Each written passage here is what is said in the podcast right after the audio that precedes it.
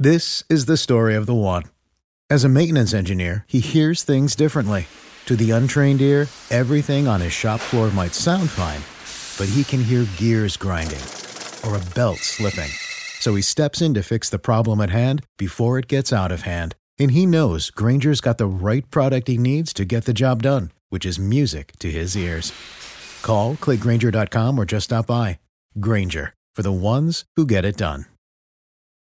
What's the easiest choice you can make? Window instead of middle seat? Picking a vendor who sends a great gift basket? Outsourcing business tasks you hate? What about selling with Shopify? Whether you're selling a little or a lot, Shopify helps you do your thing, however you cha-ching. Shopify is the global commerce platform that helps you sell at every stage of your business. From the launch your online shop stage to the first real life store stage, all the way to the did we just hit a million orders stage. Shopify's there to help you grow. Whether you're selling scented soap or offering outdoor outfits, Shopify helps you sell. Wherever and whatever you're selling, Shopify's got you covered. Sign up for a $1 per month trial period at shopify.com slash try. Go to shopify.com slash try now to grow your business, no matter what stage you're in. Shopify.com slash try.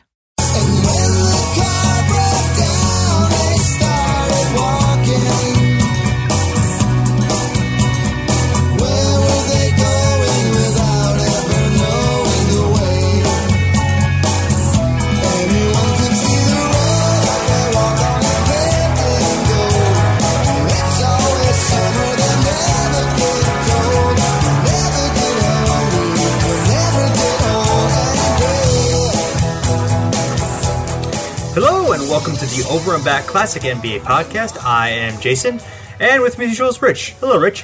What is going on? Oh, not a whole lot. You know, it's uh, kind of the dead point of the uh, NBA season. You know, we're in that transition between the 2018 and 2019 uh, NBA seasons. The, most of the big free agent news has happened. You know, you might get a August trade here. Uh, you know, coming up. You know, there's always, always seems to be like a weird trade in August that uh, is a big deal. But uh, outside of that, not much happening in the real NBA. But in our uh, 20 years ago uh, NBA universe, there's quite a bit going on.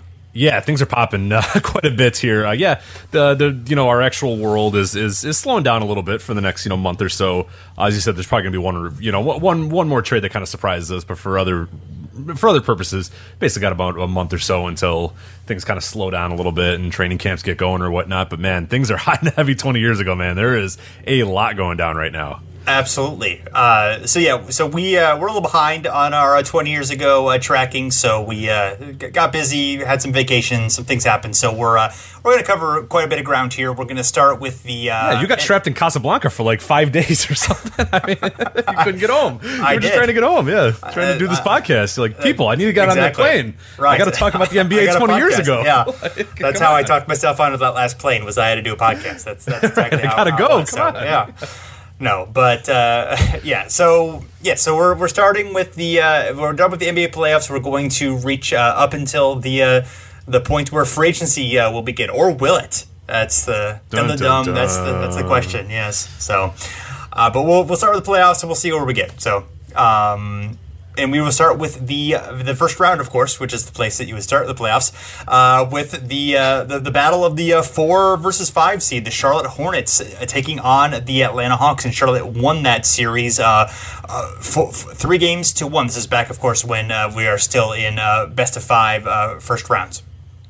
Yeah, it's a pretty interesting series because you have the you know the Hornets who are are kind of ebbing and flowing a little bit. They've gone through some you know drastic changes over the last few years in terms of moving away from your Alonzo Mournings and moving away from your Larry Johnsons and and going more towards the Anthony Masons, the Glenn Rices, that sort of next generation of the Hornets. And the Hawks are actually we're going to talk about them a lot on this. They're a surprisingly competent team uh, at this point. I mean, obviously they lose this round and that, that's kind of disappointing. But I mean, we're in the midst of like one of the you know you know well it was brief, it was brief, but it was kind of a Hawks renaissance for a little bit. I mean, in the in the mid '90s they were winning 50 plus games or whatever. I think this year they won about 42 or whatnot, but or 47 uh, rather. But you know they're they're starting to get there. You're starting to see, hey, okay, we got to Dikembe Mutombo, we got some things going on. So so two pretty interesting teams, but uh, matched up here in a tough tough series uh, for Atlanta, dropping three one. Uh, most notable game, I'd say, Game Four, uh, mostly because the Hornets close out the series in the Georgia Dome after a big blowout loss in Game Three, and that Game Three loss the Hawks beat them 96 to 64, which seems like that's a hard game to come back from. And they come back, you know, a few days later and win 91 82 to close out the series and move on to the second round. Uh, top performer of the series, though, uh, probably Anthony Mason. He had uh, 23 points per game. He had uh, six uh, uh, 0.627 true shooting percentage, 8.3 rebounds per game, 2.8 assists per game. So Anthony Mace is doing a lot of stuff there. Uh, and interestingly enough, so the Hawks they they you know they win or they lose rather 3-1. They actually won the series on point differential. You know, helped in large part by a 96-64 win, but a lot of the other games were close. The game 1 they went they lost by 10. Uh, game 2 they only lost by a handful of points and of course that game 4 uh, lost by uh, only a little bit as well. But then that 96-64 will definitely skew the numbers a little bit there. So the Hawks on point differential should have won it, but on the court did not unfortunately. Yeah, we all know the point of differential is the true, you know, arbiter Right. of who should win, especially in a four-game, you know, sample. That obviously, you know, is, is definitely scientific. It's my understanding of science is that's the way that it should work. So actually, we're going to declare Atlanta the winner of the series. They get to move on to the next round. Uh, Right, we're going to do a so- butterfly effect here where we're going to basically go from every single series who won the point differential and determine the real NBA champion this year, exactly. Yes. which So- is, of course, hopefully going to be the Atlanta Hawks, is what I'm guessing. But we'll find out. I, I would guess, yeah, that would make a lot of sense to me. Absolutely, yes. So uh, next we have uh, the, uh, the the first seeded Chicago Bulls against the eighth seeded New Jersey Nets. Exciting times here, and uh, well, not exactly an exciting series. The uh, Bulls uh, were able to uh, sweep the Nets uh, three games to zero. Of course, uh, first two wins were fairly narrow for the Bulls, though. They only won game one 96-93 at home, and then 96-91 at home. So the the, the Nets were able to kind of give them a, uh, a tough time at first. Though the Bulls won game three pretty handily there, but the Nets, you know, Sherman Douglas, Kerry Kittles. Keith Van Horn, Jayson Williams, Kendall Gill. You know, nice little. Uh, uh, even Rony Seikaly, the newcomer, you know, having some uh, minor contributions, although only played 37 minutes in the uh, series in three games, so not doing a whole lot there. But eh, you know, that's all right. He's tr- he's trying his hardest. Yeah, it's an interesting uh, series for the Nets. I mean, of course, they go down 3 0, but, uh, you know, it's pretty fun. So before the series, I found this. It was from the New York Times article uh, called about the NBA. It's called The NBA Playoffs Jordan Jittery. Uh, sure, concerned, not at all. And uh, Jordan is asked, what would happen for the Nets to win once in this three out of five game series? What would happen for the Nets to win once, one game out of this entire series? Jordan says we'd have to fall asleep.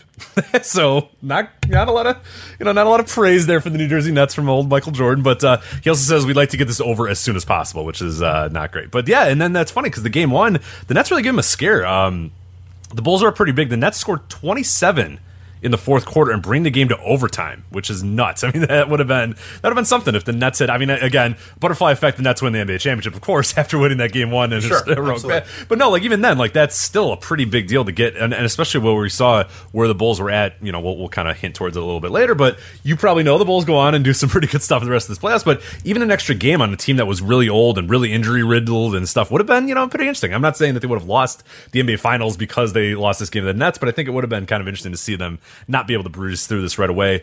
Uh, interesting to note, this is the Nets' first playoff game since 1994. So thank God things are looking up for the New Jersey Nets. I hope this momentum carries on forever. I'm sure it will. Uh, top performer, I mean, it's probably going to be Michael Jordan. He had 36.3 points per game on 62. Uh, uh, 62.1% true shooting. Uh, but I'll give the Nets a little bit of love. Sherman Douglas, you mentioned him a little bit earlier. 18.3 points per game, 8.3 assists per game. So Sherman Douglas putting up some big numbers here in the series. But uh, Yeah. ultimately, the Nets fall 3 0. Yeah, playing big over Sam Cassell too. Cassell barely played in the series, which is which Right. is Oh weird. yeah, yeah, This was like the weird Sam Cassell era where he was like, "I'm good, I think," and then Yeah. yeah, and he had a, he had a lot of weird stops there for a while in his career. It's it's interesting to see, you know, because, because he became such a reliable player and became such a, a longtime veteran presence. But there was weird stops like around this time. Like obviously he, he had instant success with Houston, then a little bit of issues in, in, in Dallas. Couldn't quite find his footing there in New Jersey. I mean, things were real bad in New Jersey, where like you said, you know, other guys are playing above him, and you got to imagine, you know, that he's kind of thinking, well, "What the hell is going on here?" But obviously goes to Milwaukee, and, and, and things go pretty well from there. Right. Yeah. So. Next we have the uh, the Indiana Pacers uh, taking on the Cleveland Cavaliers. The Pacers are the third seed. The Cavs are the uh, sixth seed, and uh, it's uh, it's it's a three to one win for the uh, Pacers. They, they handle business pretty well here. They win in a blowout in Game One in Indianapolis, and then it, it kind of cascades from there. The Cavs are able to pull it out in game three, and the other margins are you know only six points for the losses there. So it got closer from there, but not really. Uh, eh, you know, uh, not really much to say about this one. Not not super exciting stuff. No, not really. Uh, the most noteworthy game I found was Game Four. Not that the game matters all that much, but I think it's pretty representative of the era because the final score was sixty to seventy four. So that's uh, not great. It's Not I, great at Rich, all. I'm 80 to 74, but Oh, wait, what did I say? Sixty? That would have yeah, been real bad. It just felt like that, I'm sure. But yes, I'm sure. I haven't watched it, but I'm sure it felt like the Pacers only scored 60. But yeah, the Pacers win with 80 to 74. Sorry, sorry about that. But uh, also interesting to note, uh, looking in our crystal ball, this will be the last playoff game for the Cavaliers until 2006. So it'll take quite a while for them to come back. Uh, top performer, again, we've kind of broken down this narrative many times on, on the straight over and back, as well as these 20 years later. But Shawn Kemp was still awesome. So the narrative that he went to the Cavs and immediately started sucking is bad because he had 26 points per game and 10.3 rebounds per game. Now, things are going to get a little dicey after the lockout, but at this point, still, Shawn Kemp is still pretty fucking solid. So, yeah. next we have the uh, Knicks against the uh, Heat, and this was the big surprise. nothing the, happened here, I'm sure.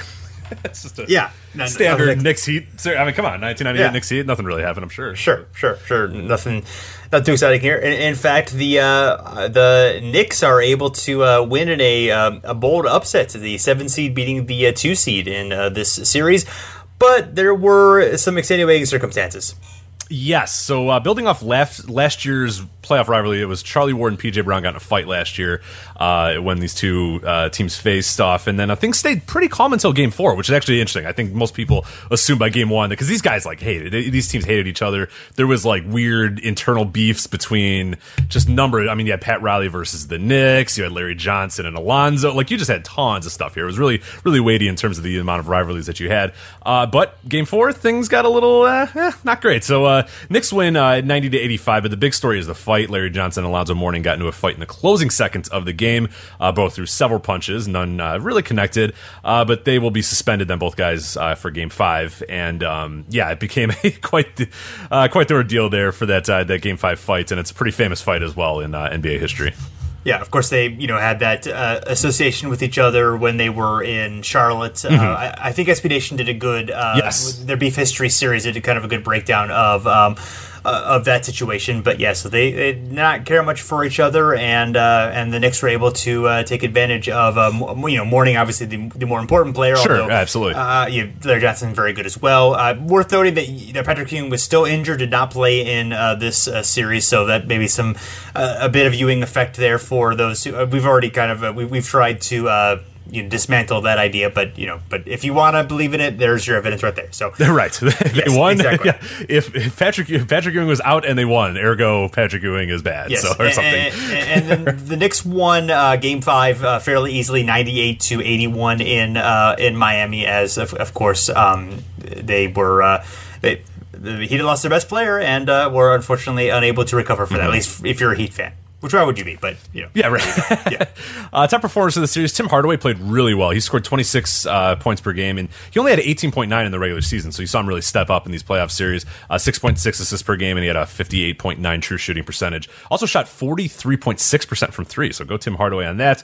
Uh, we should also mention Allan Houston. Now, he was starting to emerge a little bit more, and, and you know, once Ewing went down, they were kind of searching for that next guy up, and, and Allan Houston really became that guy, uh, and particularly in this playoff series, uh, 23.2 points per game, 4.8 uh, rebounds per game, 3.0 uh, assists per game. But uh, Allan Houston's starting to become one of the primary options on the team, and and something we would see in the next few years of, of, of Knicks history. He would become sort of the de facto leader. He would sort of emerge as, as probably their top player uh, over the next couple of seasons.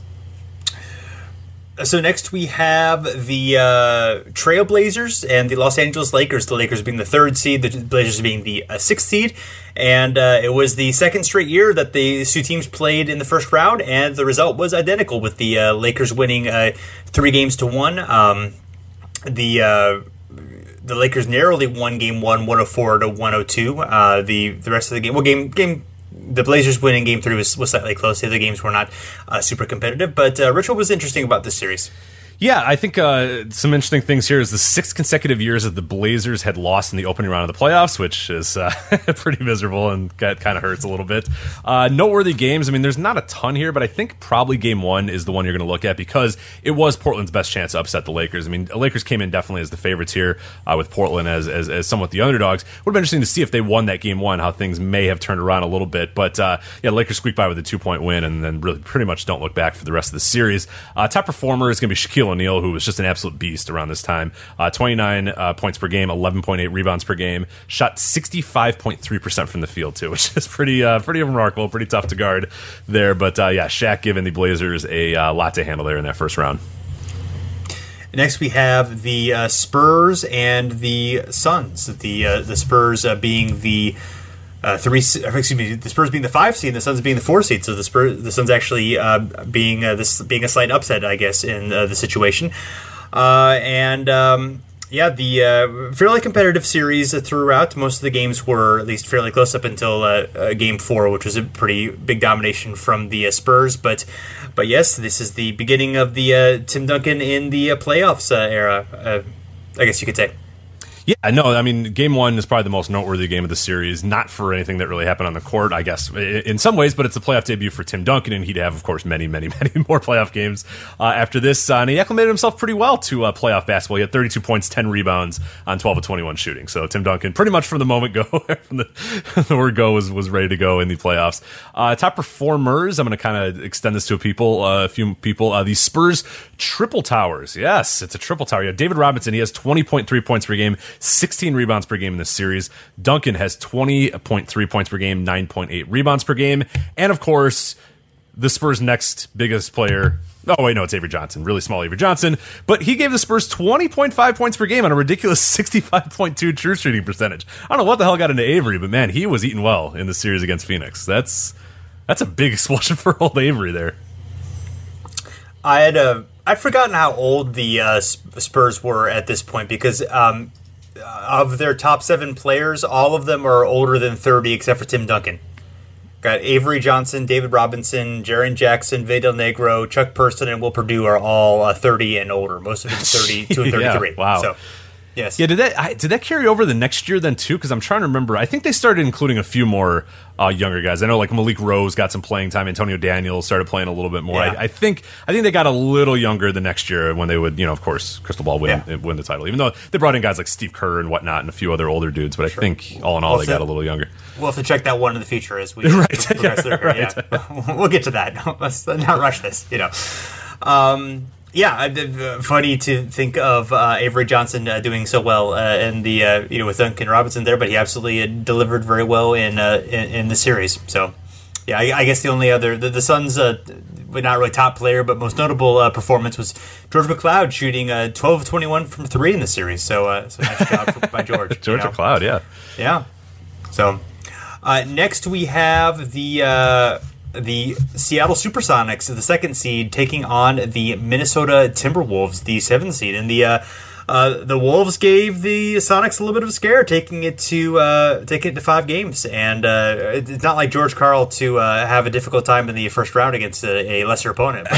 No, not at all. Yeah, he's never, especially with his tenure in the Sonics, where they would always. I mean, you could always rely, if, especially if they were like the number one seed or whatever. You knew that Yeah. they're they're not going to lose to an eight seed. I they're mean, never come going to George Karl- perform in the first round. No, Yeah, It's not gonna exactly. That team, Yeah. George Karl is nothing if not a master motivator that just gets his players and gets the most out of them on every given time. But uh, yeah, this is a pretty uh, pretty interesting game here, or a pretty interesting series, I should say. Noteworthy game, game five. I mean, the Wolves give it their all. Uh, this is their franchise's second ever playoff series, and they were looking for their first, you know, of course, playoff series victory of all time as a franchise. Unfortunately, Kevin Garnett becomes kind of public enemy number one here because he struggles in the field. He has only seven points on three to eleven shooting, and and you know they lose 97-84.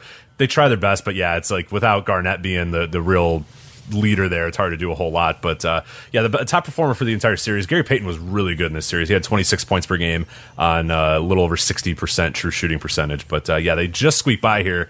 Uh, but you know, hey, I'm, I'm thinking things are good for the Sonics. This is probably the the lone bump in the road for them. I think things are going to go good. I mean, they just won like what 63 games this year or whatever. I mean, they're good to go. Yeah, they'll be fine. No, no problem at all. So, and uh, last but not least in the first round is uh, the uh, the Utah Jazz of the top seed uh, taking on the Houston Rockets, the eighth seed, of course. And uh, yeah, this one was a little tight. It went uh, it went five games as well. The the old man Houston team, Charles Barkley, Hakeem Olajuwon, and and Clyde Drexler, the retiring Clyde Drexler, um, give it one last uh, go, but uh, they they fall short to the. Uh, I, well, I guess again the Jazz are a pretty old man team too, with with the Malone and uh, Stockton, and most of their role players are uh, you know in the 30s. Well, Hornacek's 34, so. Um, so yeah, they weren't exactly young, uh, you know, spring chickens either. But of course, Malone and Stockton were ageless and were able to, you know, pull out pull out the series, you know, with a, you know, with with a, with a forceful win in Game Five. Yeah, uh, noteworthy. I mean, there's not a ton of noteworthy games that stand out here. Game three, just because it was a little close, uh, Rockets win 89 to 85. So uh, looks like they actually have some control of the series. But then the Jazz win, of course, the next two uh, to take it. Uh, game five, of course, I think would be maybe the most noteworthy, just because it is Clyde Drexler's final NBA game. And unfortunately, the Jazz they win 84 70, so he doesn't go out with a, a very good uh, game. There doesn't go out with a bang. Um, what's interesting, uh, not a top performer, but maybe a uh, guy that you would hope would be a little bit better, but didn't really quite come uh, to fruition. Charles Barkley, he only averaged uh, nine points and five point three rebounds per game in the entire series, so did not uh, did not really do well for the Rockets. And yeah, things uh, I don't know, things aren't looking great for the Rockets here. Yeah, I, I would probably give a top performer to Malone. Uh, you know, twenty six point six points, twelve point six rebounds on. Um, you know, forty six percent shooting, so you know, pretty strong series for for him. Uh, Olajuwon had had some uh, some strong numbers, uh, twenty point four points, ten point eight uh, rebounds, and three point two blocks, but only shot nine percent from the from the field. So not uh, obviously strong. I, I don't know who's providing the rim protection there in uh, in uh, Utah with uh, I don't know is Ostertag like a really stout uh, Olajuwon defender. I'm not really sure who They just put a cardboard cutout of Mark Eaton there, and that's been helping. That's been doing pretty well. So it's been it's been all right. They just got to Nice. move him out of the key every so often. so He doesn't get three in the key, but otherwise it's been working pretty well. So Yes. So yeah, The Rockets uh, don't get the Rockets aren't very fast, so you can get by with a cardboard cutout guy. Uh, that's true. you know what I mean? Like the Rockets aren't, aren't really running up and down the court that all that much. Yeah, so. no, not so much. So, yeah, so Barkley, yeah, he got, got a rough series because, as you mentioned, the, the struggles there. He also, uh, you know, had a right torn torn right triceps muscle that kept him out of the uh, the final game, and he was out for three to five months. Although I guess that didn't matter. Uh, spoiler alert with the uh, lockout coming. Um, and then uh, he also was fined ten thousand dollars for using profane language and making obscene gestures at a fan during the during one of the games. So, uh, so I guess it's just Charles being Charles. yeah, of course, yeah. Yes. Uh, yes. So, looking at some of the awards, we'll do the lesser awards here. Then we'll get back to the playoffs and then do the bigger awards. Um, Sixth Man of the Year was won by Danny Manning of the Suns, who earned 57 votes out of 116. Uh, Kobe Bryant had uh, 31. Dale Ellis had 21. And uh, Manning averaged 13.5 points and 5.6 rebounds. And uh, there are a lot of threads uh, out there about how uh, Kobe was robbed of the Sixth Man Award. I just hope that we all realize that we have better uses of our time than trying to demonstrate. even if it's true, even even if it's true, and it's I, I would say the evidence is uh, you know uh, specious at best. But I would uh, I I would say that hopefully you know we, we don't need to really do this. No, I mean, and I think Del Harris summed it up pretty well. He had a, uh quote, and it's an LA Times piece about the Six Man of the Year award, and he says uh, that's too bad about you know Kobe not winning. He says Danny was certainly a worthy candidate. Kobe's going to have a lot of time in the future to win a lot of awards, and I think he will. So you know, like Yes.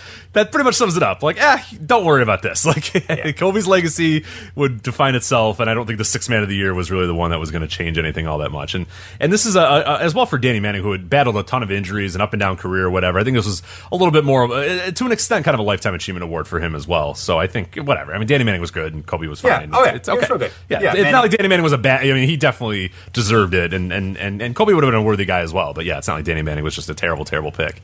Right. And Harris points out that like you know Kobe was a little bit more in the spotlight, and he had like that stretch of like you know like ten to twelve games after the uh, All Star break where he really struggled shooting the ball, and that you know was magnified more than anything that Manning was was doing at the same time, and and uh, so that that kind of uh, that obviously probably weighed in voters' minds there, but. Um, Yes, unfortunately for Manning, uh, he ended up the next day after he won the award. He ended he had uh, surgery to uh, reconstruct his left knee due to a torn ACL and repair a torn MCL. So it was the third knee surgery of his career.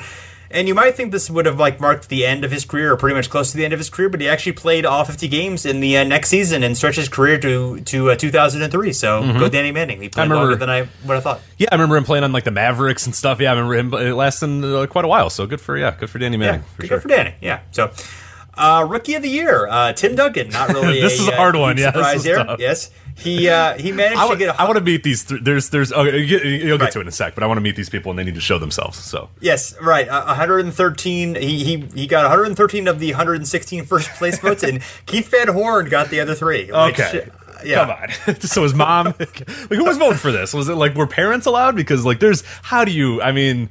Maybe I don't. I'm not even looking at Van Horn's numbers. I don't care. Tim Duncan, come on, are you kidding? right. Like, no, no, there, there's no. It, it's yeah. Th- we don't. We have no idea who actually voted on these. Were not public. So, uh, but they they would obviously get roasted if that were the uh, case now. You know, beyond. Uh, Beyond belief, but uh, yes, Duncan. He was also named to the uh, All NBA first team. Was the first rookie to do so since Larry Bird, and he uh, joined Ralph Sampson and David Robinson as the only players to win Rookie of the Month uh, each month in the season, which was the first. The award has existed since the '82 season. So, um, yes, the All Rookie team was uh, Duncan and Van Horn, both unanimous choices. Uh, Brevin Knight. Zydrunas Gauskas and Ron Mercer also uh, made the, uh, the the first team. So uh, and sucks.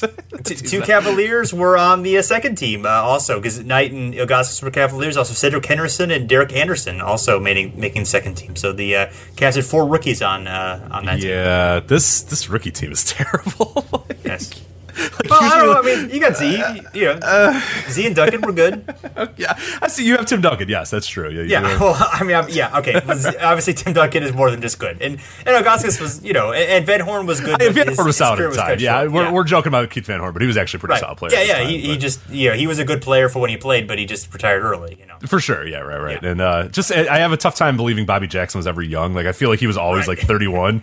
Like, even on those Kings teams, even though it was like 2000, even though he was like 26, I just thought he was always like 32. He just kind of played like he was 32 all the time. Yeah, well, yes, he, he was indeed. So, uh, next, uh, most improved, uh, Alan Henderson of the Hawks uh, got 33 out of 116 votes. Um, Corliss Williamson of the Kings had 25, and Donyell Marshall of the uh, Warriors had uh, 24. So, Henderson almost basically doubled his uh, point average and uh, increased his rebounds from uh, six. It, it was from 2.1 more rebounds. I can't do the math right now, but up to 6.4 rebounds. So whatever 2.1 minus. We're not, we're not a math show. We're not a math uh, podcast. here. Yeah, we're, we're no.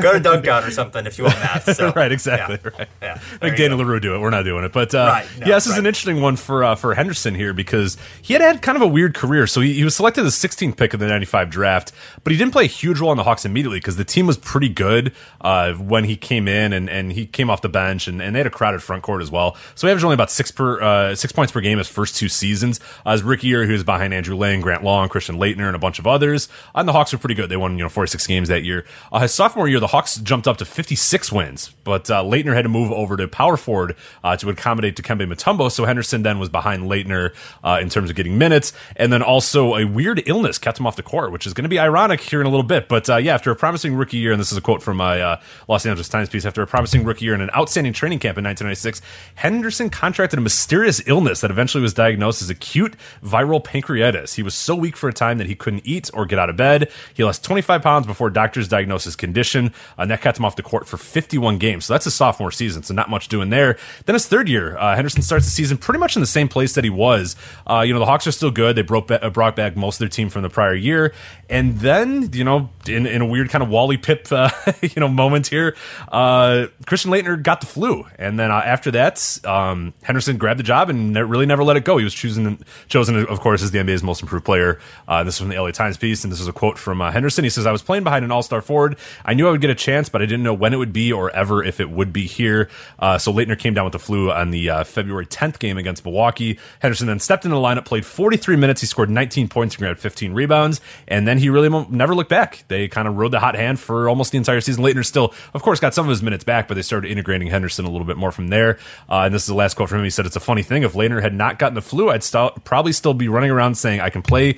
Give me a chance." So ir- ironic there is that an illness takes him away from his sophomore campaign, but uh, an illness to uh, Christian Laettner gets him back in the uh, in the running there and gets him most improved player. So go Alan Henderson. Yeah, go Alan Henderson. Yeah, that's nice little, uh, some nice detail about Al- Alan Henderson. You're not going to get that from any other podcast. Oh yeah, we are the No. if not your foremost Yeah. authority on Alan Henderson. Fun fact. Right. So there you go. Yeah, So- which is which is good. Yeah. So uh, the really the only thing I remember about Alan Henderson was that he had like like one of those really terrible early 2000s contracts that was like seven years long and was you know not much money compared to like today, but was like like 20% of the cap or whatever and like you know crippled dogs for a while. You know he it was like one of those kind of things where he could barely play and he had these you know terrible this terrible contract. So good times Next, we have Dikembe Mutombo, uh, Defensive Player of the Year, uh, and this was his uh, th- third time he was awarded the uh, awarded the award, uh, which uh, made him the, the first three-time winner. And um, he had uh, 39 out of a possible 116 votes.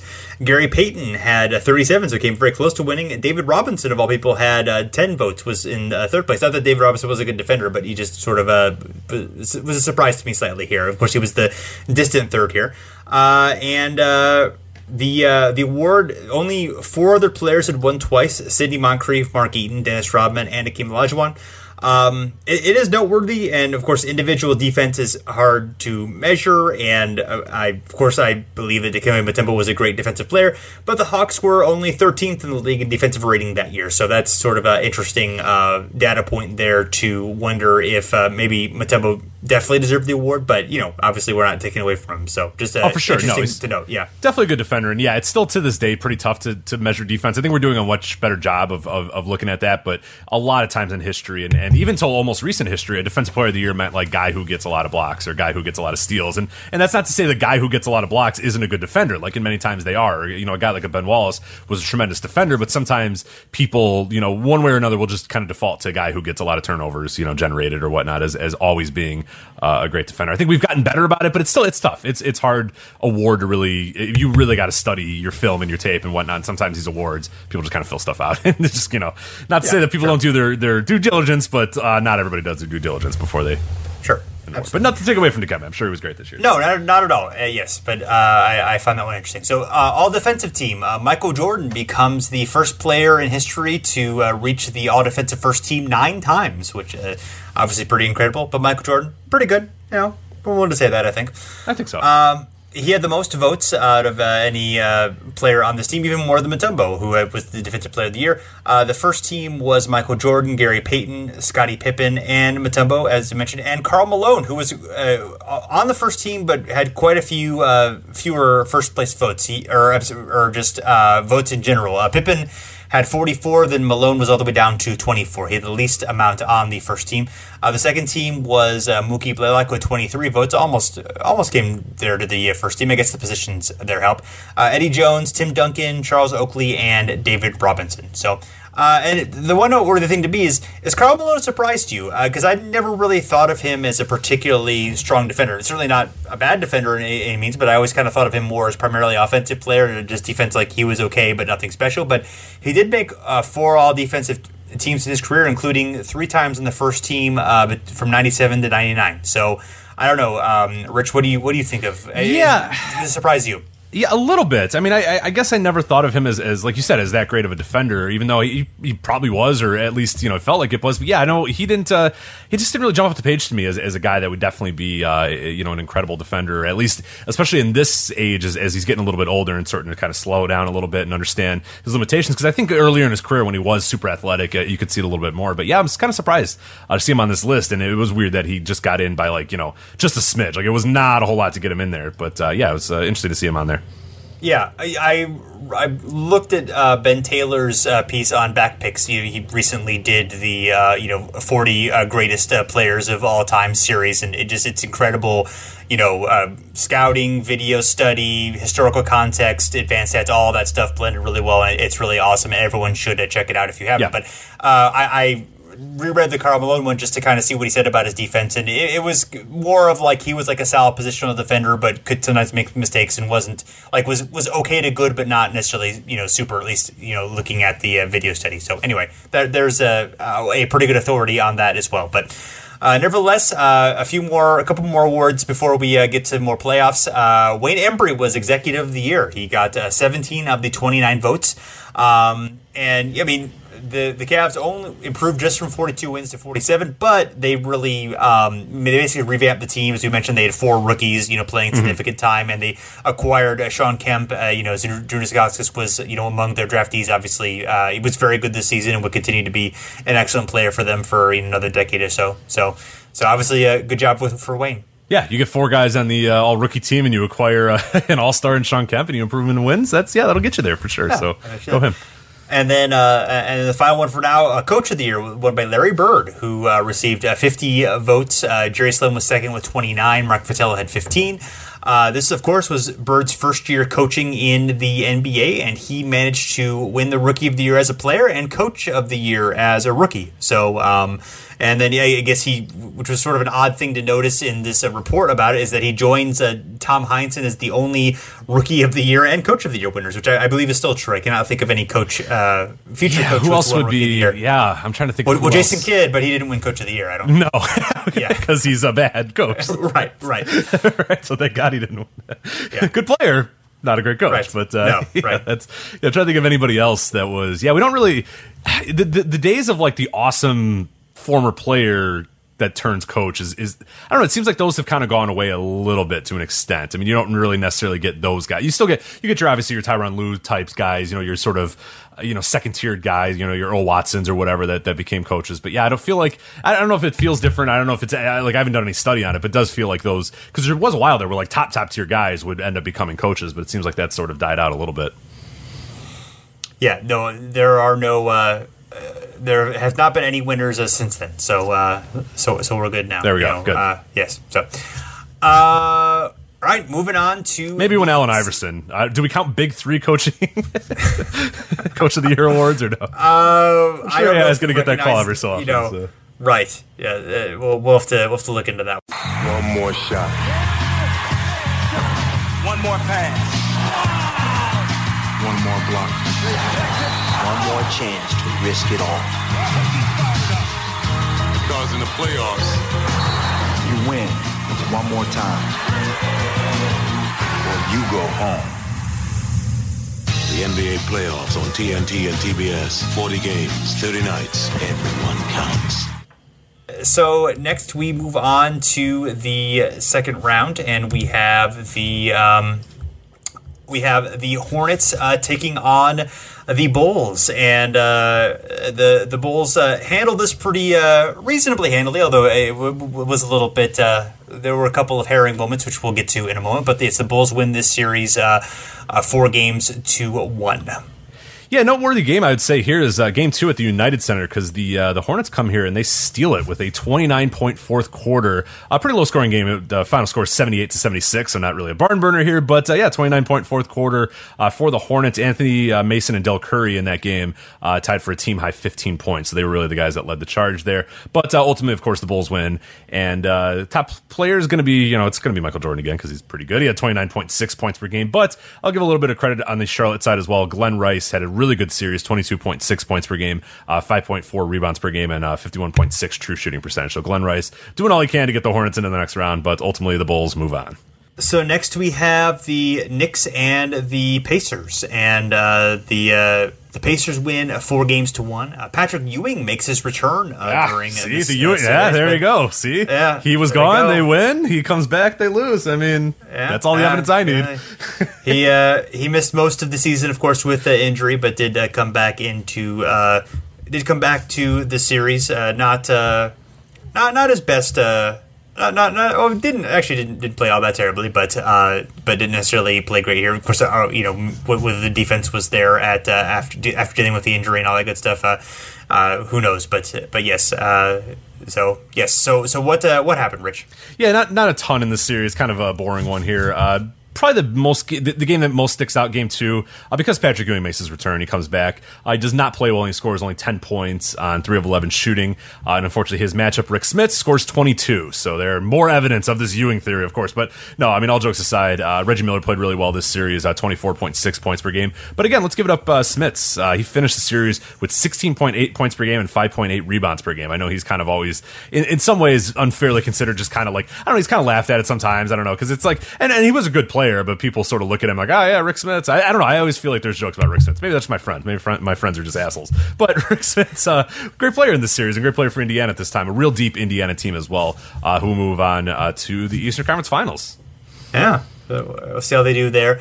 Uh, the uh, next we have the Lakers and the uh, Sonics. The Lakers winning uh, uh, four games to one. You're going to set the theme in this round. Um, and um, and yes, the the Sonics were able to uh, take game one, but then it was uh, Lakers all the way. Pretty dominating fashion, honestly. Uh, game two was was just a, a blowout, 92 to 68, and the rest were double digit victories. So. Uh, not the best showing from the uh, Sonics there. Yeah, and this is uh, this brings into question like the last great Sonics team. We'll again look at the crystal ball here, but they had won 61 games this year, uh, but could not get back to the NBA Finals as they did in 1996. Uh, they'd missed the playoffs the following season and would have to wait until uh, 2005, uh, 2004, 2005 to get uh, this far into the playoffs again. So uh, this kind of led, unfortunately, to a downtime in the Sonics, and we'll get to that in a- here in a little bit. A noteworthy game, uh, game two, uh, Seattle wins game one at home, then gets destroyed by the Lakers in game two, uh, that 92-68 game, as you mentioned, uh, and then they wouldn't win again in the series. So they get that first win, and things are looking good, and then it just all comes crashing down, uh, and then they get you know sweep out the rest of the series. Uh, top performer Shaq was an absolute beast in the series, 30.6 points per game, 9.6 rebounds per game, and he shot 63% from the field. So yeah, not much stopping Shaq. But the real story is what happens after the series to the old Supersonics and our good friend Furious George. Yes, uh, George. Uh, he, he was fired on May 26th, day after my uh, 20th birthday, uh, uh, 1998. So, or I'm sure you birthday. celebrated it. I'm sure that was a big talking point on your birthday. I'm sure, right? It definitely was. Yeah, we had, we had a drink for old George. So, uh, um, so uh, Wally Walker. A drink, Sonics- sir. You were 20, sir. You were not old Yeah. enough to be drinking yet. So Yeah. I hope it was I- a actually, orange I was- crush. I'm bad at math tonight, so I was actually 19, not 20, but still too young to drink. So, yes, um, so orange yes, crush in yeah, favor. I was, drinking, I was I was drinking Surge at the time, which is a very popular. So. of course, yes, Surge. Yes. Surge rocks. Surge is the best. Yes. Uh, Tony, Sh- Tony Schiavone likes Surge, so I like so Surge. Wally Walker, the Sonics president, said, "Our decision is based entirely on what we believe is in the team's best interest of going forward. It's not about money. It's not personal, but uh, it probably was personal." Um, was a CBS News report that says the, the the team's owner and Walker were unhappy with Karl because they viewed him as a loose cannon who leaked information No. to the media. George Karl? No, get out of here. Yes. And there's a quote from uh, Wally uh, I don't think George is about to change. I don't want to be in a position where I can't trust him to keep secret information that's very sensitive and can't get out. And apparently, he deliberately did not tell Karl about the uh, the trade that uh, brought Vin Baker to Seattle and sent Shawn Kemp to, to Cleveland. So, not necessarily ideal. And then, um, and we're jumping ahead a little bit. That's okay. Uh, in June seventeenth, the Seattle named uh, Paul Westphal as their uh, new head coach. So, so former, uh, I guess he played for the Sonics very briefly, and former uh, Suns coach as Oh, well. right, so right, Paul yeah. Westphal c- c- coming back. So Coming back. You go. Things are going to go great. Everything's looking up Things in are gonna Seattle. go yeah, right. Yep. Yep. Uh, and then uh, our final uh, series of the uh, of the second round, the uh, Utah Jazz uh, taking on the San Antonio Spurs. And Let me guess. The, the Jazz. It went to seven Yes. games. It went to seven games. What seven games? Yeah. Not quite. Uh, Oh. Four games to one. Not- All. oh, what the hell? Every series in this round was four one. So not an exciting second round in uh, in general. Uh, the Jazz won a very very close game in game one, 83 to eighty two. Um, otherwise, it was not a particularly uh, you know a close series for the. Well, I, I actually. I take that back. Game two was actually fairly close as well. The Jazz won narrowly, uh, 109 to 106, and I guess they broke the uh, the Spurs spirit because outside of a, a, a, a game three win, they were unable to uh, handle the Jazz. Yeah, it's a pretty interesting series. Uh, I think the most noteworthy one is uh, the noteworthy game rather is game one because San Antonio rides a 22 point fourth quarter and they get within seconds of winning game one, as you mentioned, narrow uh, game there. I don't know if the series could have turned, but looking how close a lot of the games were, there's a chance that maybe the Spurs do upset the Jazz here. Of course, you know they lose the first game by one, they lose you know the second game by only a handful of points. Uh, they win you know decisively in game three and then you know the rest of the games are you know they're like 10 point losses or you know 9 point losses or whatnot. So maybe it, it couldn't change the things all that much but it'd be interesting to see what could have happened possibly if the spurs did win that first game.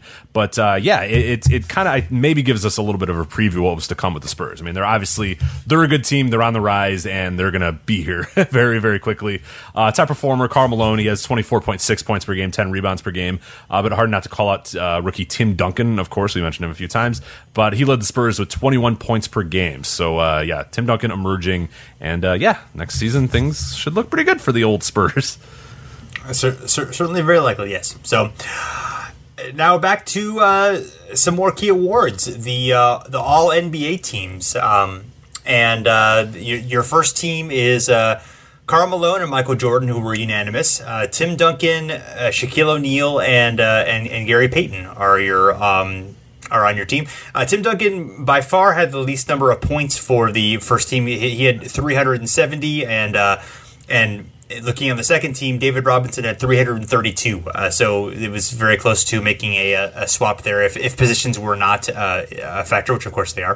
Um, I, I've never really delved into the the. You always just kind of think of like, oh, this guy's first team, this guy's second team, but like the, you know, you not, not all first team are equal. I mean, you know, Karl the voting totals of Karl Malone and Tim Duncan on this were very different here, which yeah, obviously kind of kind of means something, even though in the end they both had the same award. So Right, yeah, we kind of a lot of times just chalk it up, and that, we're, we do that pretty unfairly as well. I think we do a better job of, of not you know counting rings as our, our you know one Right. thing when we talk about players, but we do we are guilty of using like first teams and all that sort of stuff. Yeah. And there's also like weird, interesting situations where you know like David Robinson, was, like Shaquille O'Neal, also played with David Robinson. So David Robinson had an incredible year, but you know obviously Shaq, who was so much better than him, would, is going to be the top you know vote getter in the or or one of the top vote getters and obviously the top center vote getters. So yeah, it's, it's interesting to see how those things kind of break down. And it's weird is I, I don't see Keith Van Horn. I don't see uh, the No? uh, Keith Van Horn anywhere on that first team, but I see Tim Duncan who uh, somehow Okay. wasn't the unanimous rookie of the year, but somehow made it to the first team of the uh, NBA. But you know. yeah, huh, weird. I don't know. It's hard, hard to say. I I'm looking. I'm squinting. I'm looking at the second team and third team. It must have been in the air. I don't see Keith Van Horn anywhere yeah.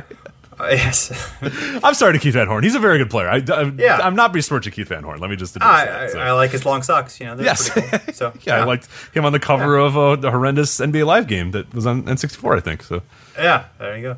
Uh, so second team: Grant Hill, uh, Vin Baker, uh, David Robinson, Tim Hardaway, and Rod Strickland. Um, and third team: Scottie Pippen, Glen Rice, uh, Dikembe Mutombo, Mitch Richmond, and uh, Reggie Miller. Um, you know, I, I I don't have any major objections here. A little surprised that Shawn Kemp didn't make it, although I'm not like you know clamoring that he absolutely should have made it. And I think that Reggie Miller probably deserved better than um, than third team. But outside of that, not really. Uh, I didn't really see anything that super noteworthy that uh, I objected to.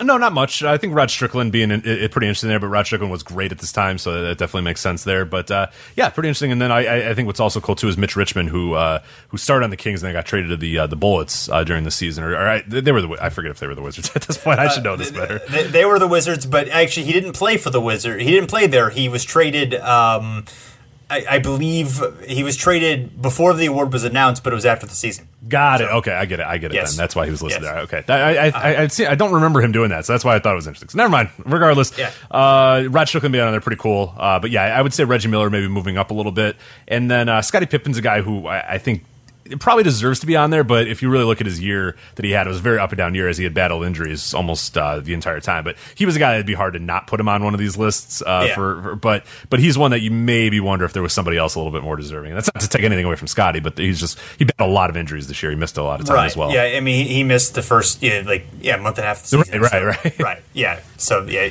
that that stands out as well. That's a good point. So uh, before we get to the the big award, uh, there is something called and had, the IBM award. Had you ever heard of this before? Rick? I had never until I saw this in the notes today, but then I spent about two hours looking it up.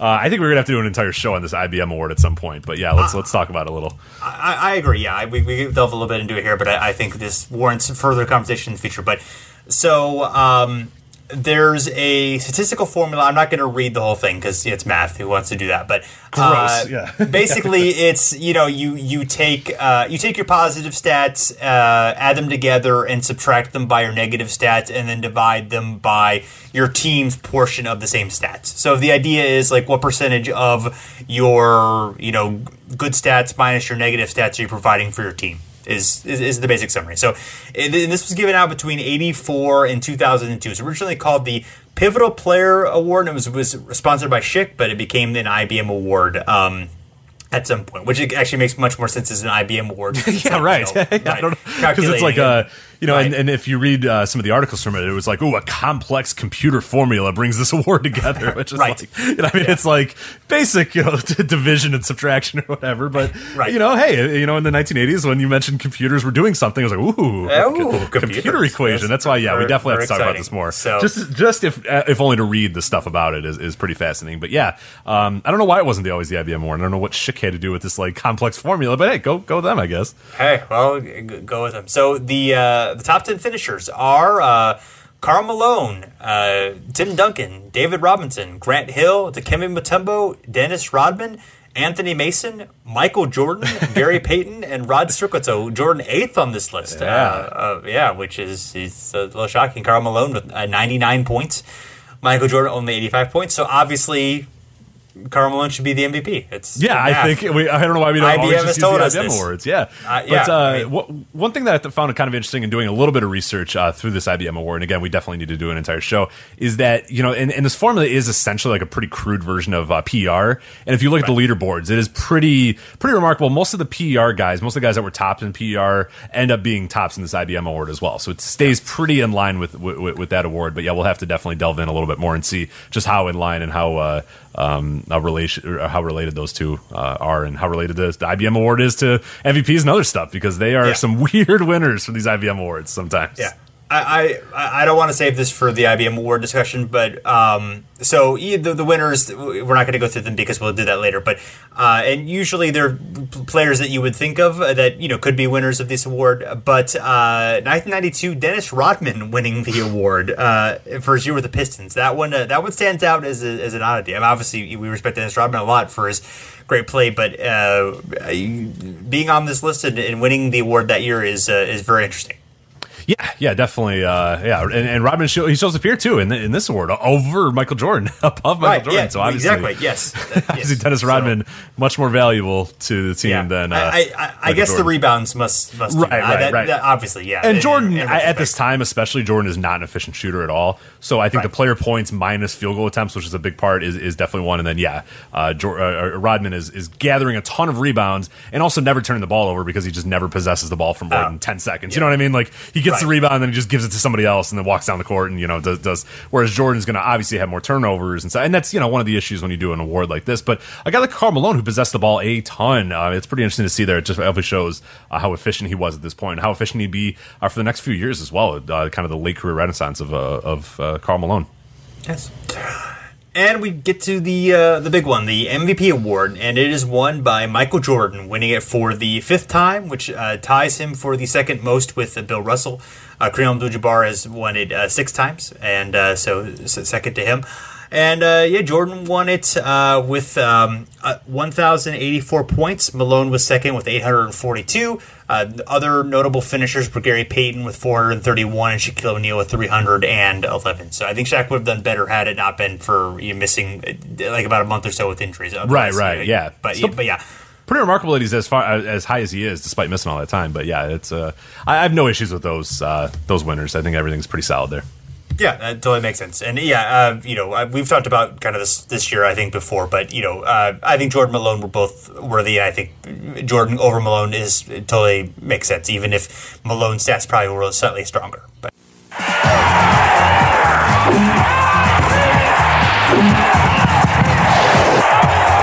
Saturday at 3 Eastern, Lakers Jazz. Sunday at 2.30 Eastern, Pacers Bulls.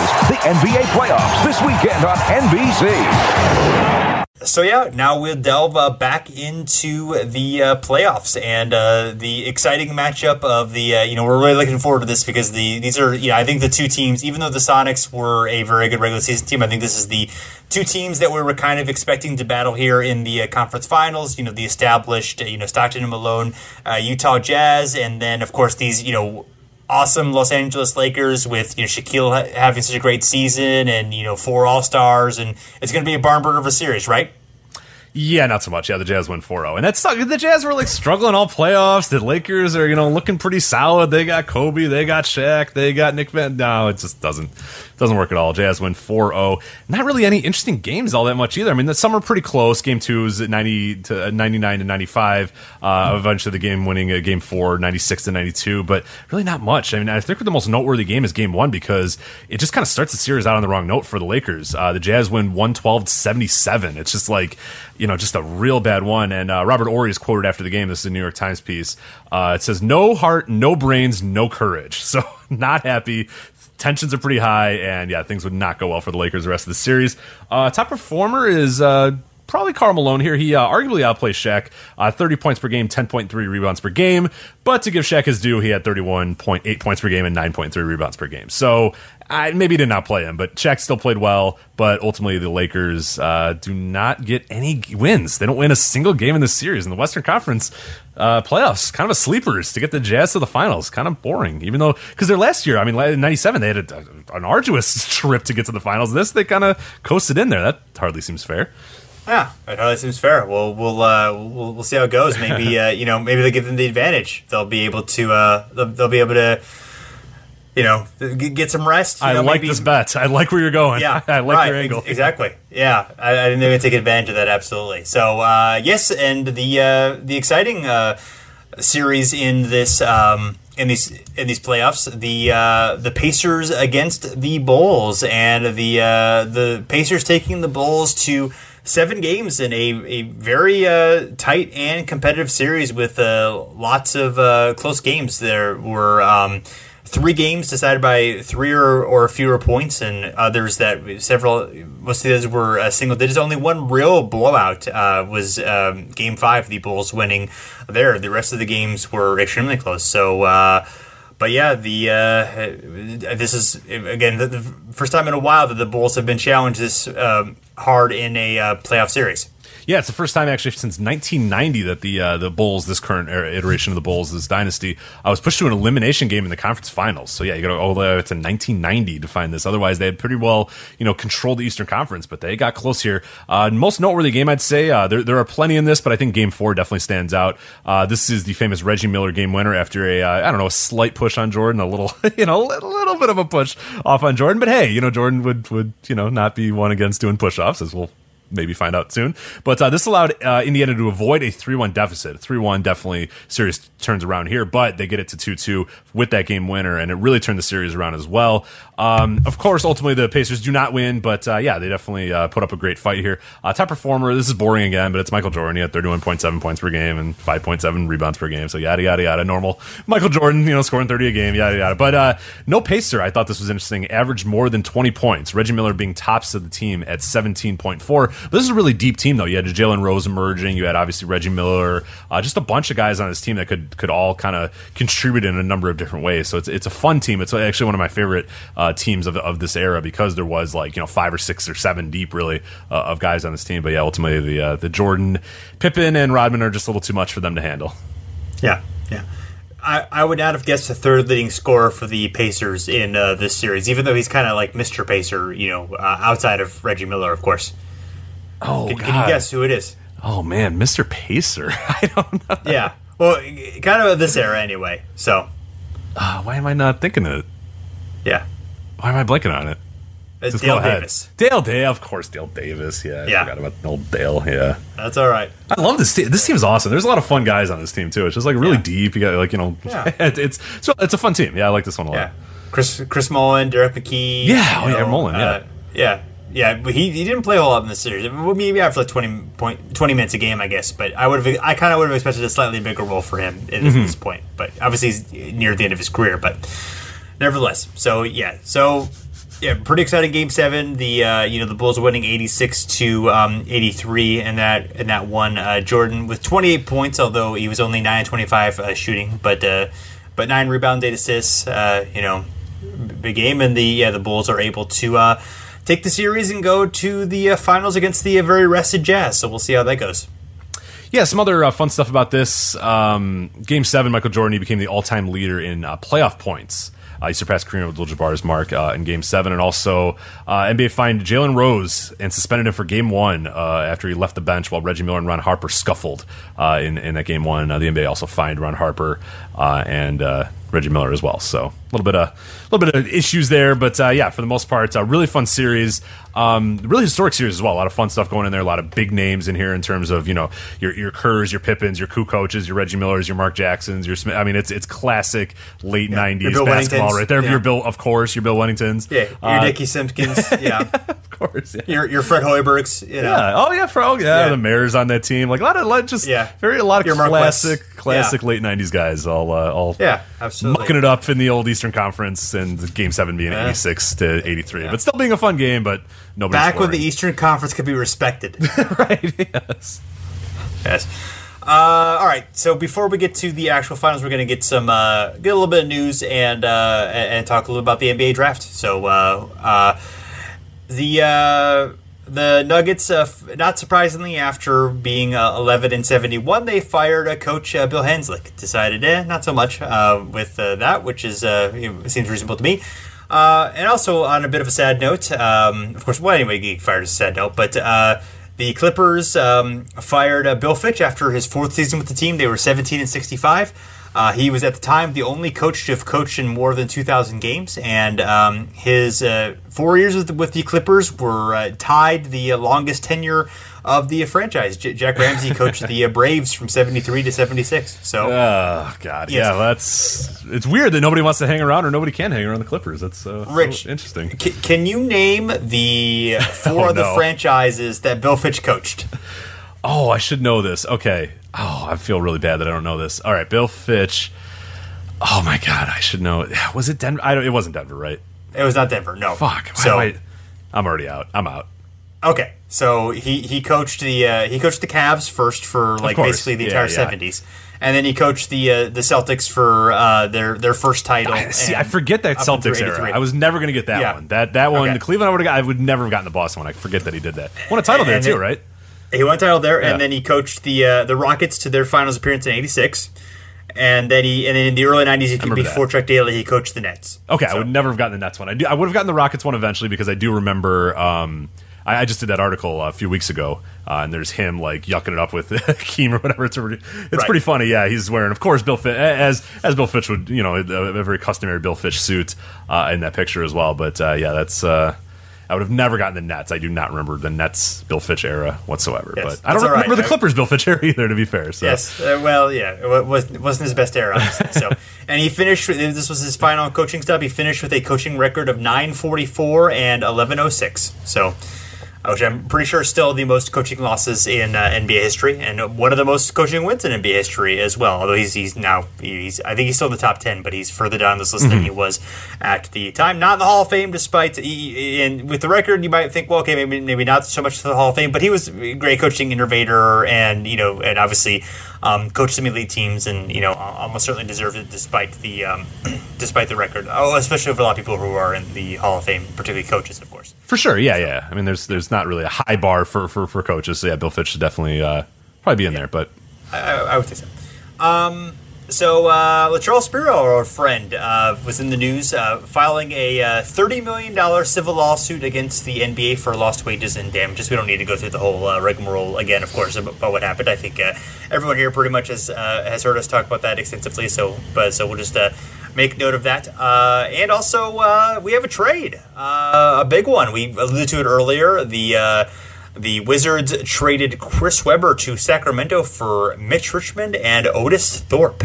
So uh, big deal there. You know, uh, um, uh, Webber going to his uh, third franchise in his career. He's still you know fairly young player, but he got into he, he had some. Uh, he had some legal issues in, uh, in in Washington, so I'm sure that was part of the incentive to uh, get him out of there. And Mitch Richmond had basically been demanding a trade for the entire season, and uh, finally got one when the season was over. right. But uh, yeah, the, the Webber one is a really interesting thing here. Of course, yeah, the Mitch Richmond thing is, is funny because we've been following that as, as kind of the season went on. But yeah, Chris Webber uh, ran into a few issues there. He had uh, you know been popped for for marijuana possession. There was some ongoing investigations of some altercation that happened with him and Juwan Howard and, a- and a woman at one of their parties or something like that. So there was a lot of stuff kind of building up for Chris Webber, And uh, yeah, he was kind of sent to Sacramento. I know he wasn't happy. I know it was a definitely not a great you know environment for Chris Webber going to, to Sacramento, and nobody really wants to go to Sacramento.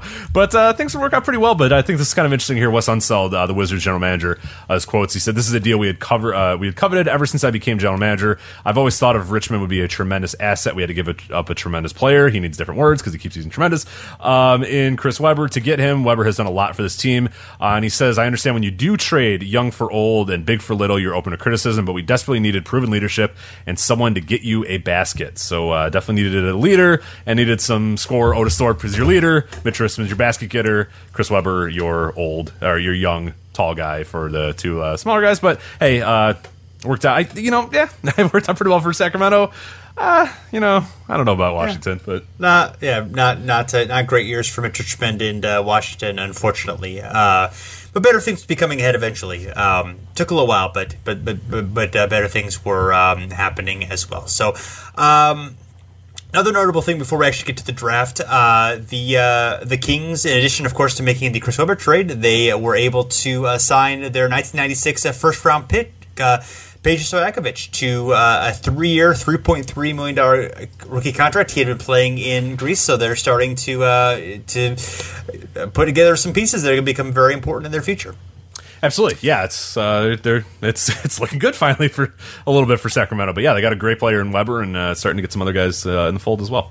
And uh, the Raptors are making some moves uh, before the draft. They trade uh, Roy Rogers a and two uh, first round uh, draft picks, both in the '98 draft, to the Rockets for Kevin Willis. So uh, another team trying to get some veteran leadership going on there. But obviously, we talked a lot about Willis during the season. He had a really good year for the Rockets, so it makes some sense to a certain degree.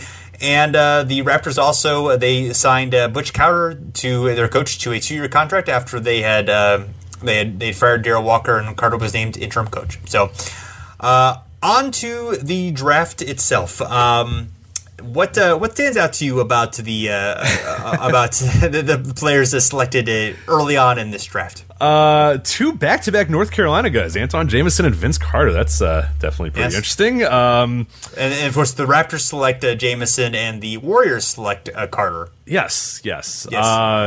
Dallas selecting Robert Traylor, Milwaukee taking Dirk Nowitzki, and then deciding this will be a good trade, and it uh, was good Yeah. for one side.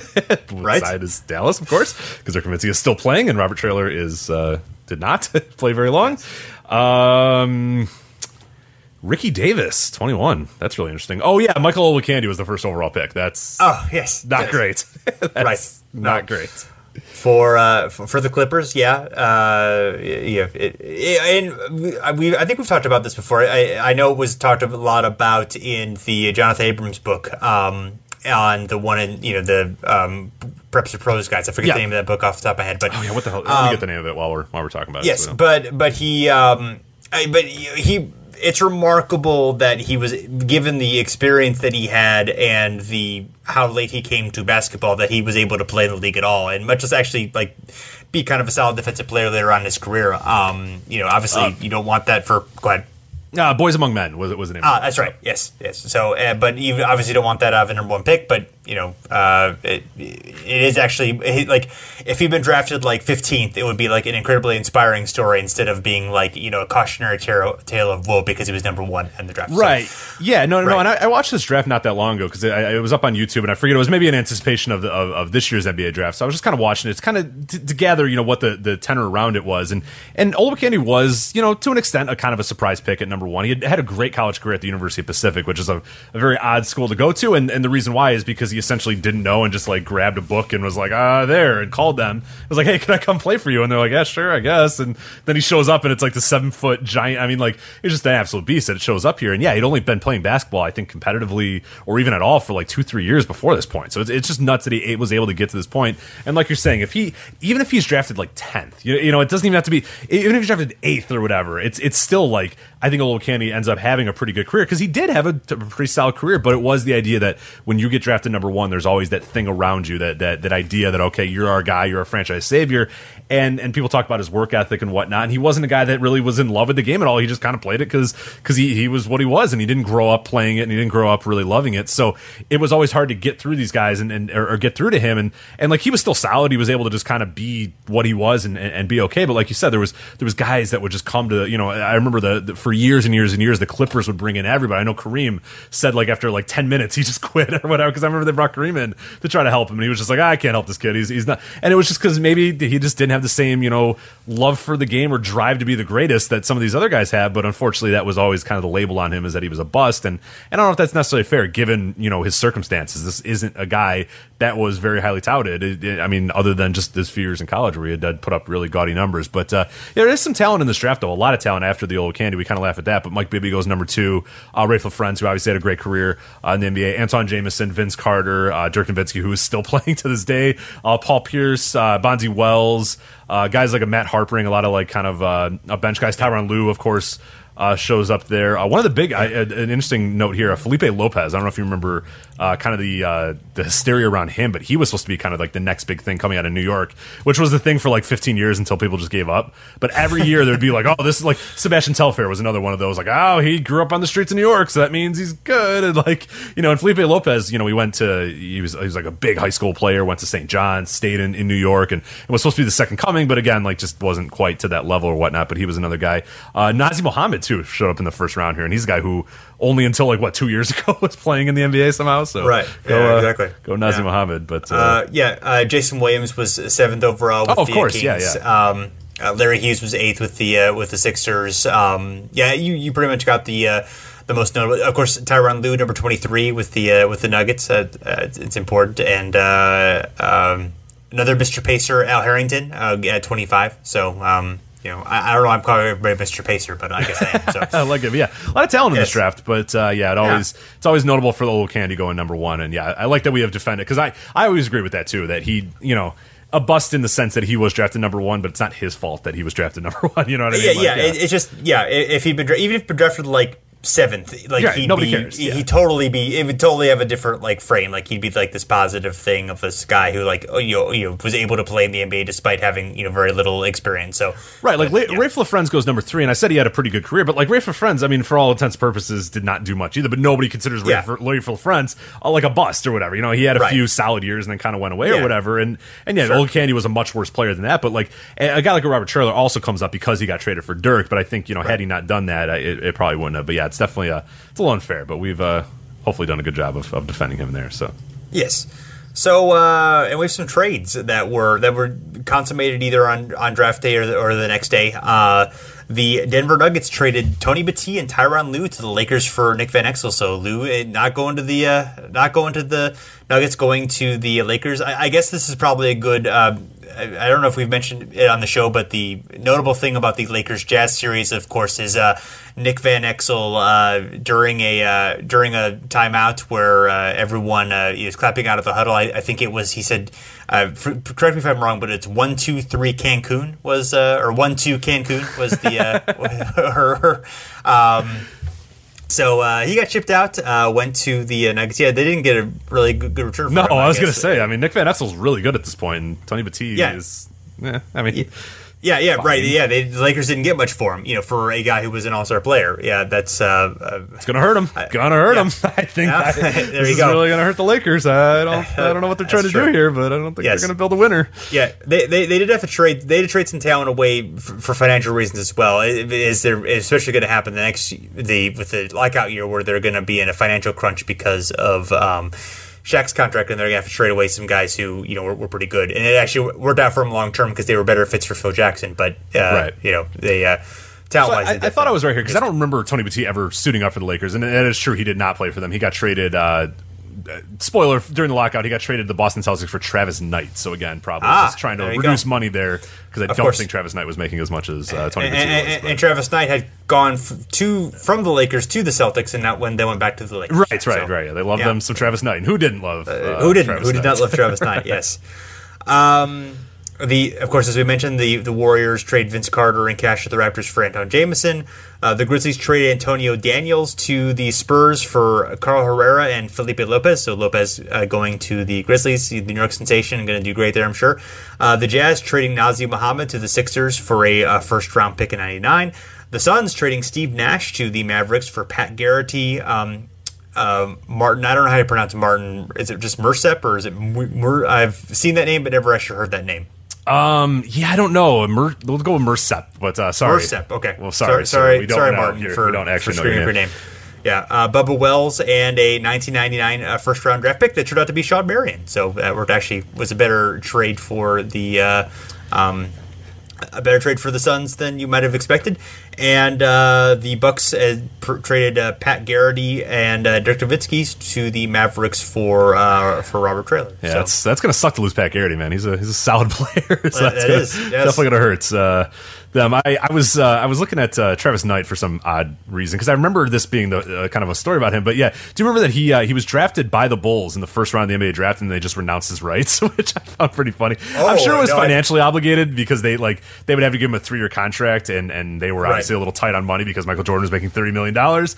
But uh, yeah, so they were, he drafted 29th overall, so it wasn't like he was like a top ten pick or whatever. But yeah, Okay. they just straight up renounced his rights, and he would then go on at the It Lakers. So kind of funny. Almost like a burden for yeah, almost like a burden I guess, at that point. But yeah, it, it's just funny to think of Gerald Reinsdorf as being as cheap, though, even if there is a legitimate reason to do it. Sure, sure. Like this, this, this is definitely one that people use a lot of times as well for him. But it's like, well, no, Yeah. they were paying you know Michael Jordan a lot of money. They, you know, Yeah. didn't want to. But yeah, and it was Travis Knight. I mean, really, I mean, but you know, Yeah. Well, But don't draft him then, if you know, because it's always weird. Like I don't know they would have drafted, uh, like somebody drafted him and they're like, ah, he sucks. Never mind. Like I, I don't know. It's oh, it's always kind of an interesting thing there because that does not happen often where they draft somebody and then just say, ah, you know what, get out of here.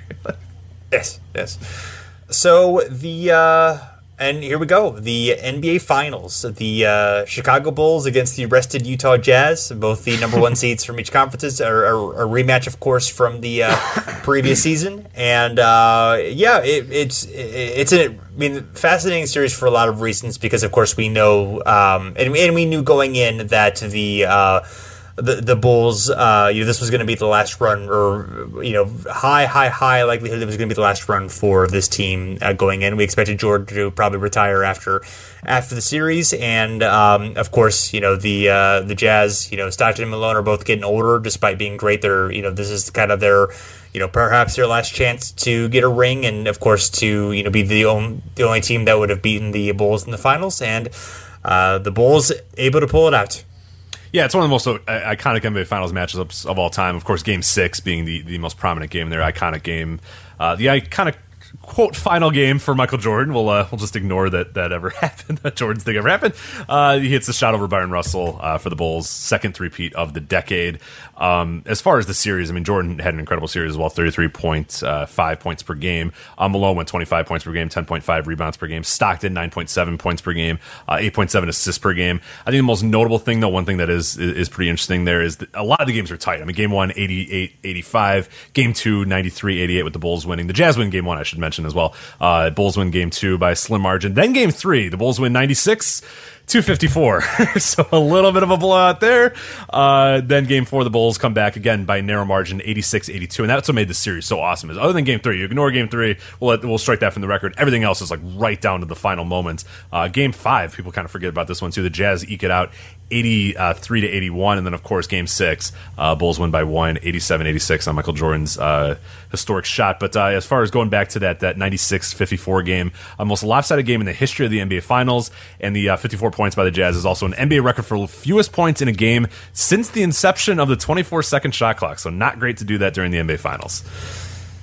No, not not ideal. And and as we uh, talked about previous show, of course, the the lowest point total uh, had actually been set during the regular season was 55. So, um, uh, But this is when basketball was better, though, Jason. Are you kidding? Like, Oh, this is yeah, this of is real basketball right here. This Yes, era uh, right now is, is like got 54 points in NBA Finals. That's basketball, Jason. That's real deal basketball. That is isn't for basketball. I'm sure there's floppers being, now, you yeah. know- yeah, yeah. There was no flopping in this game, absolutely. No. So, yes. So, um, uh, yes. So it, was not. Uh, it was bad. It was. It was a very bad game. Outside of that, yeah, as you talked about, like incredibly competitive series. I mean, every other game is uh, five points or uh, fewer. You know, several of them are you know uh, within a basket, and so it, you know, obviously. Is seems like a uh, a series that it largely could have gone either way, but uh, but obviously the the Bulls and Jordan will it in the end uh, incredibly. Uh, one notable interesting thing ab- about this series is. Uh, of course, uh, the, during this uh, whole situation, there is the well. This is, a, and of course, for you and I, but probably not for a lot necessarily for a lot of people here, unless you were around at the time.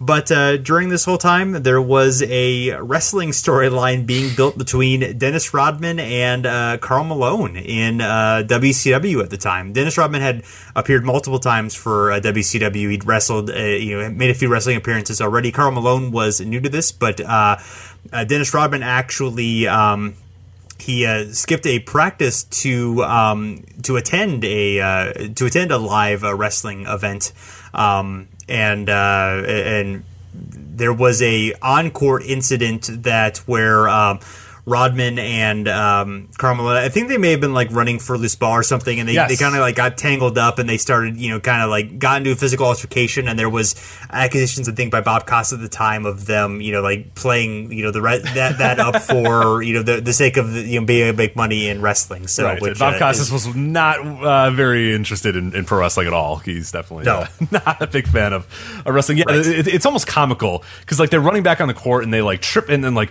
they just trip over each other like four times on the way up to the court. It's one of the most like, and everyone's probably seen it if you if you know what we're talking about here. But yeah, they're just like very oddly rolling uh, to the front of the court. And I, I think if I remember correctly, that Rodman had skipped a practice uh, during this point as well, uh, maybe to do the something with the wrestling. I forget what it was, but yeah, it was uh, was building up to Bash the Beach, 1998. Oh yes, folks. So we'll, yeah, uh, that, that, was in that was in August. Uh, yeah, you you do not want to watch that match. Um, there are there are other Dennis Rodman wrestling matches that are worth watching, but that is not one of them. No, so. definitely just assume it was fun and then don't ever watch it because it was Yeah, not. I fun. believe Rodman actually may have fallen asleep during the match. Like, yes, um, he uh, he was slumped over the top rope. Uh, I believe asleep. So yeah. So Yeah. that's, that's don't watch it. It's bad. It's really Yeah, really bad. no, yeah. really bad, yeah. but Malone, I mean, if you want to see the chiseled pecs of Karl Malone, that is one opportunity to do so. so. He actually like took it seriously and like made it tried to make it into something better than it was. So yes, Dennis. uh, we'll, we'll give him not that. so I don't say a lot of nice things about Karl Malone, but I will say that. So. Yes, he definitely tried. Uh, numerous records uh, set by Utah's low scoring in this. As mentioned, uh, the 54 points is the lowest point total in NBA history since the inception of the shot clock. Uh, Chicago's 42 point margin of victory, the largest in finals history. We're still talking about that 96 uh, 54 game here. Uh, Utah's 23, 23 points in the second half, back when basketball was basketball. Uh, the lowest in playoff history. Uh, their nine points in the fourth quarter was the fewest in finals history. Um, and then 21 field goals made was the lowest in finals history. 21 field goals made. Yes. The previous record was 23 in 1955 when the ball was like oblong, like much. You know what I mean? yes, yes. Not not the best, but um, yes, it all came down to, of course, a thrilling uh, Game Six, uh, 87-86 win for the Bulls. Uh, Michael Jordan had you know 45 points in that game and uh, incredible performance as well. Uh, you know. Scottie Pippen was high, was hobbled at that point with a serious back injury, not able to contribute much, and um, you know, of course, the other Bulls being you know fairly offensively uh, limited in um, you know, Kukoc performing, but otherwise, you know, they were, uh, you know, uh, they're not that kind of team. So Jordan, you know, putting all that on himself and and and leading the team to victory with you know a, a clutch. Uh, we- we've all, of course, seen the uh, you know the the, the push off on uh, Bryon Russell and you know hitting the eventual you know game winner to uh, to clinch the series. You know, uh, classic moment and uh, you know classic way for Jordan to uh, to to go out if we're ignoring the Wizards years, which you know which we should. probably should. Yeah, which I am all in favor of, of definitely doing. But yeah, no, uh, definitely an Yes. iconic series, an iconic time to be an NBA fan. Uh, highest rated NBA Finals in history. Uh, six NBC broadcasts between the Bulls and the Jazz. They average an 18.7 rating, which is pretty nuts. Uh, here, the highest and the most watched NBA Finals game, uh, Game Six Of all time, Yeah, yeah. of all time was Game Six, uh, which averaged a 22.3 rating uh, for viewers on a Sunday night. So I remember that being a. I, I remember watching it. I remember where it was. Yeah, it was like everybody in Chicago. Sure. I mean, there was no like I don't know what the market share was in Chicago, but my God, like you could have heard a pin drop in the streets uh, when this game was going on. The lowest rated uh, and least watched finals is we're kind of doing a juxtaposition here. 2003 NBA Finals, which averaged a 5.2 rating. So just kind of give you an idea there. 5.2 in 2003, 22.3 for this game six in 1998. So Yeah, and even maybe more telling is in '98, yeah, 35.89 million viewers, and then in 2003, 8.06 million viewers. Now this is game two, so it's not exactly apples to apples comparison, but just think of where the NBA was kind of on the radar in 98 versus where it was in 2003 culturally and that is a stark shift in in just you know six years five years so yeah so i'm really bad at math today, today for whatever reason that's not what we're supposed to do. here. You know what? Hey, that's not us. Yes. So, um, a, few news and notes after the season before we get to the lockout. Uh, Phil Jackson's attorney confirmed that Jackson rejected an offer from Chicago to coach another year. So, any kind of, uh, you know, uh, any kind of hope that he might come back and they might bring the band back together pretty much ends right there. And um, there's some. Uh, and then the next day he resigns as head coach for the uh, Bulls officially. So, uh, and in late June there are negotiations over a new collective bargaining agreement between the the players union and the league, but unfortunately those uh, stall.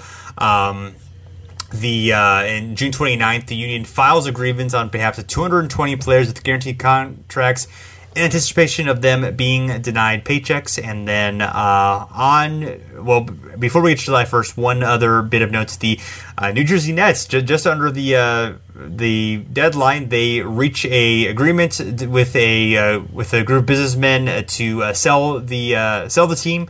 Uh, the deal still needs to be finalized and then approved by the board of governors, which I think happens after the like. I'm not sure if they. I mean, I guess they can they can conduct business during the lockout. Just the team, the uh, the players cannot. So, uh, not really super important. I'm sure we'll get to that at uh, some point. But uh, Hopefully the Swamp Dragons are finally coming. Yeah, hopefully this will Oh, finally yeah, give us the Swamp yeah. Dragons, which is what we've all Finally us- wanted from finally the New Jersey franchise. So, yeah. so July first, the uh, the lockout begins. It means that teams can have no contact with players, no players can be signed, no trade can be made. Team workout facilities are closed to players, and NBA sponsored summer leagues are canceled. So.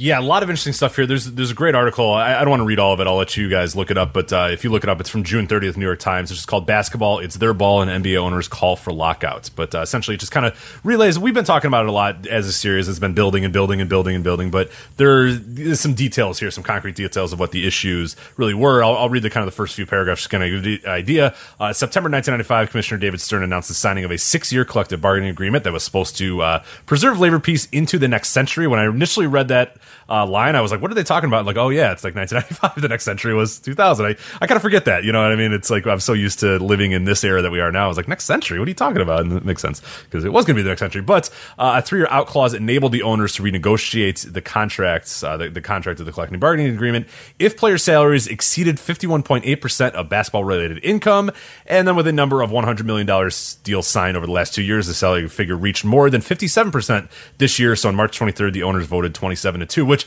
I, I mean, I get what they're doing there, but isn't that kind of like a self-fulfilling prophecy? Like, ah, if we pay, if the players make too much money, we're going to lock out. It's like, well, you control that. like, you know what I mean? Like, don't don't sign them to deals then if you're really worried about that. But you know.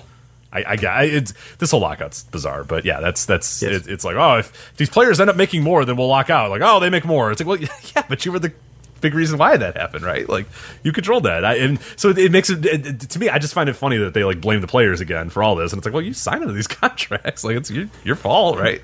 Like I mean, you just not pay Kevin Garnett 120 million dollars. I mean, you don't have to and, and complain about it, but it is what it is. But uh, during the lockouts, as mentioned, yeah, none of that stuff's going to happen. Um, a few things that they were looking to do. One, one note: uh, charity games will still be allowed, and we'll uh, talk about that more in uh, later months here.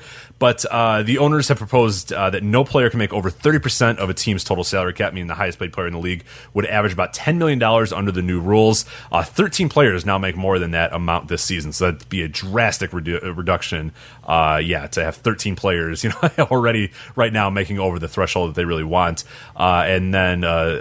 There's always some worries as well about the the bird exemption and how some players like uh, Michael Jordan gets thirty million dollars uh, because of the bird exemption, but really again like young phenom like Kevin Garnett is always mentioned here, uh, gobbled up quote gobbled up 126 million dollars over seven years. That greedy Gobbling greedy up. gobbler Kevin Garnett, who- It's very you know, greedy.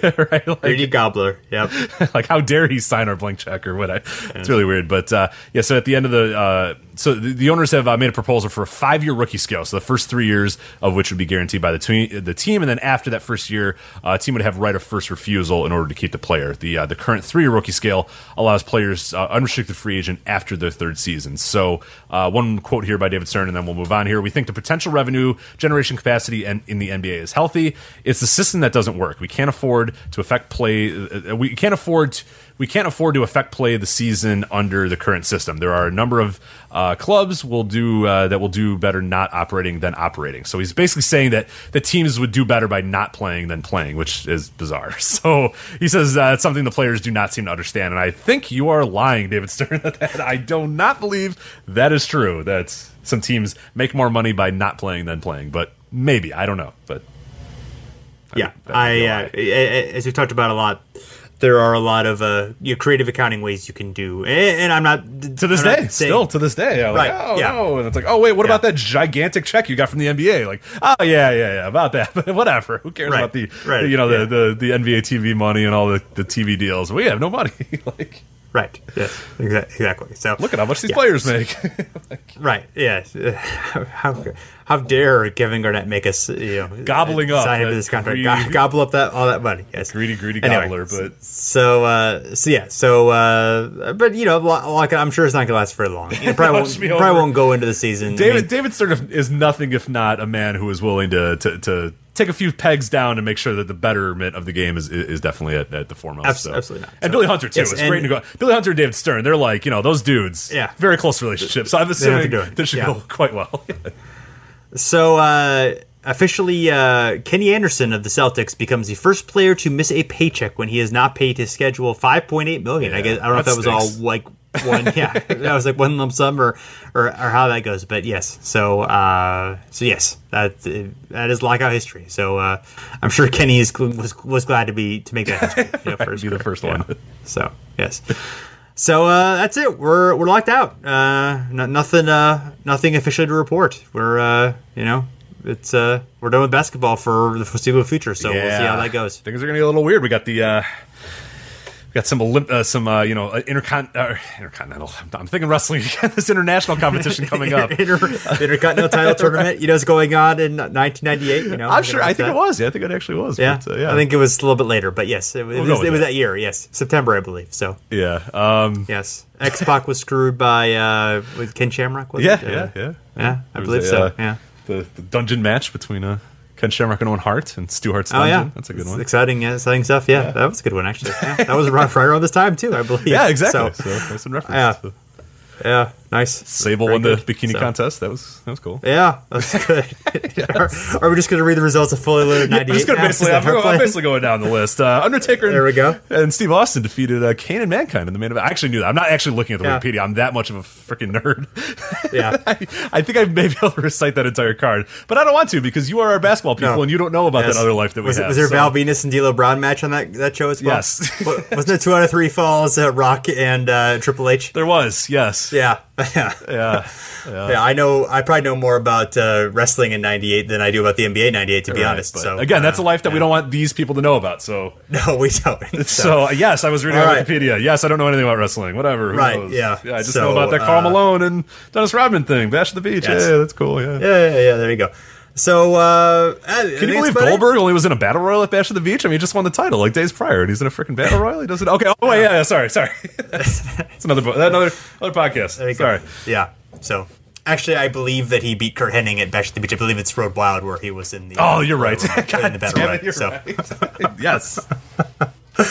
Um, yeah. s- So this took a strange turn, but what, but it, it's not unusual for this show. So uh, anyway, um, thanks everyone for checking us out. Hopefully you have uh, enjoyed the uh, 20 years ago uh, series. Sorry for being a little late on it, but we caught ourselves up. We're in July now, so uh, so I, we, we feel good about that. And uh, if you uh, like what we're doing, you can uh, let us know on Twitter or Facebook at Over and Back NBA. Uh, also, if you want to leave us a rating and review on iTunes or wherever we, we're pretty much in every uh, platform where you can listen to podcasts, uh, Stitcher, TuneIn, all that good stuff. So uh, find us there, leave us a rating and review, and we would greatly appreciate it. So until next time, thanks. We'll be back again soon.